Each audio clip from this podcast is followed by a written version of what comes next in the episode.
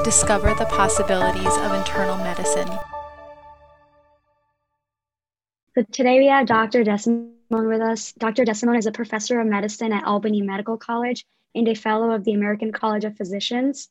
He graduated medical school from SUNY Upstate and completed his internal medicine residency at the University of Buffalo, followed by a fellowship in diabetes, endocrinology, and metabolism at the University of Massachusetts.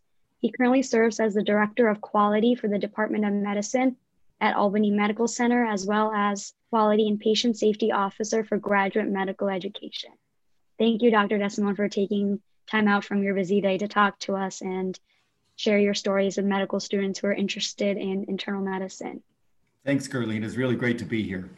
So, first off, we want to hear a little bit about how and why you decided to pursue internal medicine when you were trying to decide on career paths. So I sort of fell into medical school by accident. I was a biochemistry and physics major, uh, and I'm a first generation college student. So I really didn't get a lot of guidance. I just loved the sciences, and I got good grades in college. I sort of got interested in medical school because I thought if you got good grades in college, you should probably go on to medical school because it seemed like a, the thing to do. I actually was in my third year medical school and all set to go into a career in ophthalmology. And then um, my last rotation of third year was surgery in a hospital in Binghamton, New York. And the crazy thing was, I had lived with diabetes at that time, but I never told anybody. And um, I wanted to keep it a secret, and I just didn't want to be treated special. So it turns out that in my surgery call room, in my as a third year medical student was down the hallway from the diabetes teaching area. And I, I, got to be friendly with the diabetes certified diabetes educator there, a nurse by the name of Eleanor. I'll never forget her. She was really the first time I ever revealed to anyone in medical school that I had diabetes. So she asked me to see patients during my surgical rotation. And uh, I said I really wasn't interested because I was going into ophthalmology. I already had uh, interviews lined up. And she just begged me to see patients. And I said, Well, I'm sort of interested. I'll see one for you. So on one of my off nights, I, I went to the hospital and I met a 16 year old girl who had uh, many admissions for DKA. So I just went in and talked to her. I was in scrub, so I was sort of like pseudo medical. And I talked to her with her family and her boyfriend about what it was like to uh, live with diabetes and come back into the hospital uh, frequently, how tough it was. And I sort of really, I enjoyed the interaction. So on my off time, I probably saw another five or 10 patients with her that were hospitalized, and I really liked it. So I pulled on my ophthalmology applications and I said, how am I going to become an endocrinologist? And that's why I went into internal medicine. Really, it was my road to becoming uh, an endocrinologist. But it was right at the last minute. Thank you for sharing that. It's interesting to hear how some of us as medical students also struggle with figuring out what's the best fit, but sometimes third year medical school really helps us figure out what rotations we like and where we see ourselves. I know you you also do a lot of quality and patient safety yeah. in your daily work. I was wondering how you got involved in that. So, if you would have asked me 15 years ago, would I be doing this kind of work? The answer would have been no. But here's what happened. About 15 years ago, maybe 20 years ago, it became apparent that the better you treated patients with diabetes in the hospital, controlled their blood sugar, uh, the better the non diabetes outcomes uh, would be. So I became interested in in inpatient diabetes care because of these other outcomes, which were exciting. So we did the math, and we found out that in our in our 700 bed hospital there were about 150 patients per day who had diabetes, and I figured I could you know treat all of them foolishly. And what happened was the work became overwhelming. And in order to get it done, I had I had to default to forming teams and interprofessional teams. And overall, me working alone, helping to control diabetes in a few patients, wasn't as effective as if I put a team together and I could deliver that kind of care all over the hospital. So that's where I got introduced into teamwork to help improve quality care for people with diabetes. So I learned how to form teams.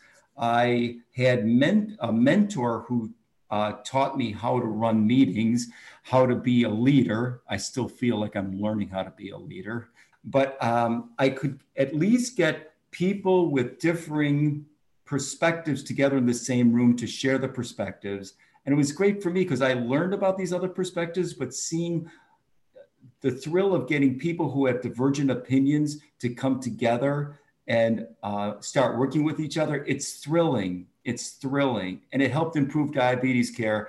And as we did the data in the hospital, we had objective data to prove that we were doing things better. So then what happened was I was approached by the administration at the hospital who said, you know, Jim, if you did so well with diabetes, we're having a we're having trouble with a group um, doing community acquired pneumonia treatment.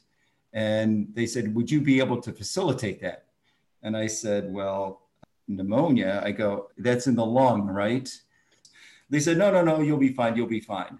So again, got a multidisciplinary group in a room about community acquired pneumonia, which I'm not an expert at, but I was able to facilitate the meeting and every all the skills that I learned doing the diabetes uh, interventions in the hospital, I could apply, and that was also really thrilling to see that these principles you can learn in one thing can be applied everywhere. And that's how I got into quality. It's that it's it's all about team building, uh, working together, and then I felt for me it was enriching because I could learn about other p- medical professions' perspectives.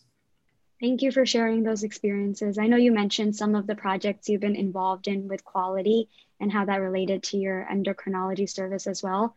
Is there a specific project or initiative during your role as director of quality that stands out to you or is most memorable? Yeah, there's a few that really stand out. One of them was it was really an interesting uh, project where we were admitting patients to the hospital overnight, and the system which was in place led to a lot of patient harm that we could um, measure objectively because of delays in care. And that also involved a huge multidisciplinary work, but it totally revamped the system of how our internal medicine residents accept and are assigned patients overnight. So when this happened, probably five or six years ago, it was a really dramatic thing that happened. And the, that's the funny thing about quality is that you know you did a good job in quality because afterwards you don't like get a lot of credit for it because people go like, "Oh yeah, we should have been doing that that, that way all the time," and that that makes sense. We should have done it like that. The other thing that I've really been excited about is how we've been able to engage our residents into quality improvement. We have a patient safety event reporting system that's anonymous and it's electronic. And in 2015, we had 54 residents who put in patient safety event reports. And we started improving the system that we've gone from 54 to 300 the next year. And now for the last two years, we had have had over a thousand patient safety event reports put in by our residents every year. And it's totally changed the culture of how we deal with patient safety event reports. So that's been really rewarding to see the residents uh, become involved in that. You've been involved with both endocrinology as well as quality improvement working with residents. We are wondering how do you balance all of those different roles and how does that fit into your typical work week or work day? So here's the funny thing 80% of my time is doing quality improvement and patient safety work and education, getting the residents going, and 20% are my is clinical consultation. If you told me I had to choose one or the other, I wouldn't even have to think about it.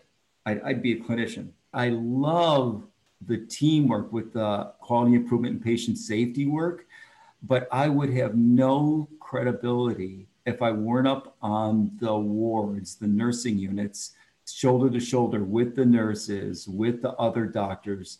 Um, because what I found is that in quality improvement and patient safety, the people have to trust you. And if you're a physician, the way they trust you is how you are at the bedside and working as a team on an individual patient. You mentioned that some of the rewarding parts of your day to day work is working with students, working with the patients, getting the feedback.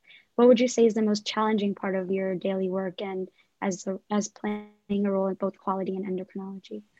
When I have students, my non clinical responsibilities are still there, but the charge I get out of working with students overwhelms everything. And there's nothing better for me than having the patient, the patient's advocate, the nurse, uh, the student, me, a consultation, maybe the PCA there also. That little sort of Norman Rockwell picture is like really what makes me tick. But it takes up a lot of time. And when I have to go back and start uh, planning um, work sessions for different residencies, that takes time. So my days get really long, but it's it's it's not like it's a burden. I don't know if that answers your question. I could keep yeah. talking actually.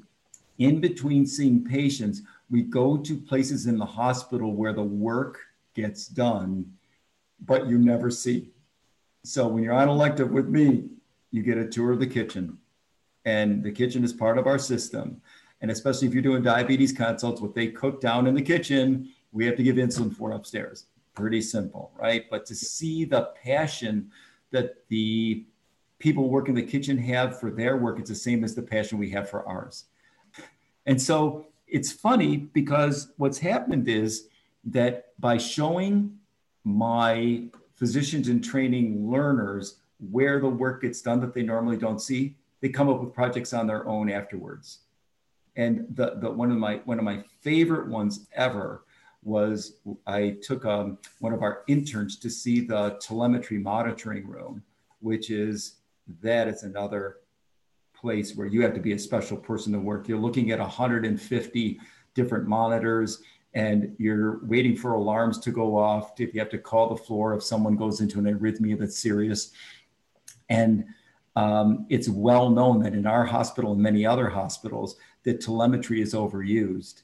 So one of so one of the interns last year who was working with me said this is terrible dr desimone we, we know that a lot of patients here do not need telemetry as long as they're on it so i think there's something we can do about it so i introduced her to the people in charge of telemetry, cardiologists, nurses on the floor. We put a team together and she did an intervention that actually reduced the number of telemeters used per day, telemetry units used per day, from about 150 down to 90 to 100 per day.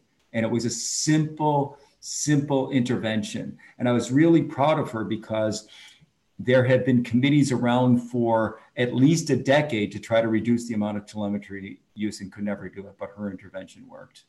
So, so those are those, those, that's how that's how I end up combining quality improvement, patient safety, and endocrine consults. But that's one of the principles of quality improvement work. Quality improvement work is where you you you do your regular work and when you're doing your regular work you're always trying to make it better it's not like you can set aside time and say okay i'm doing quality now. You have to do it while you're doing your regular work. So. Mm-hmm.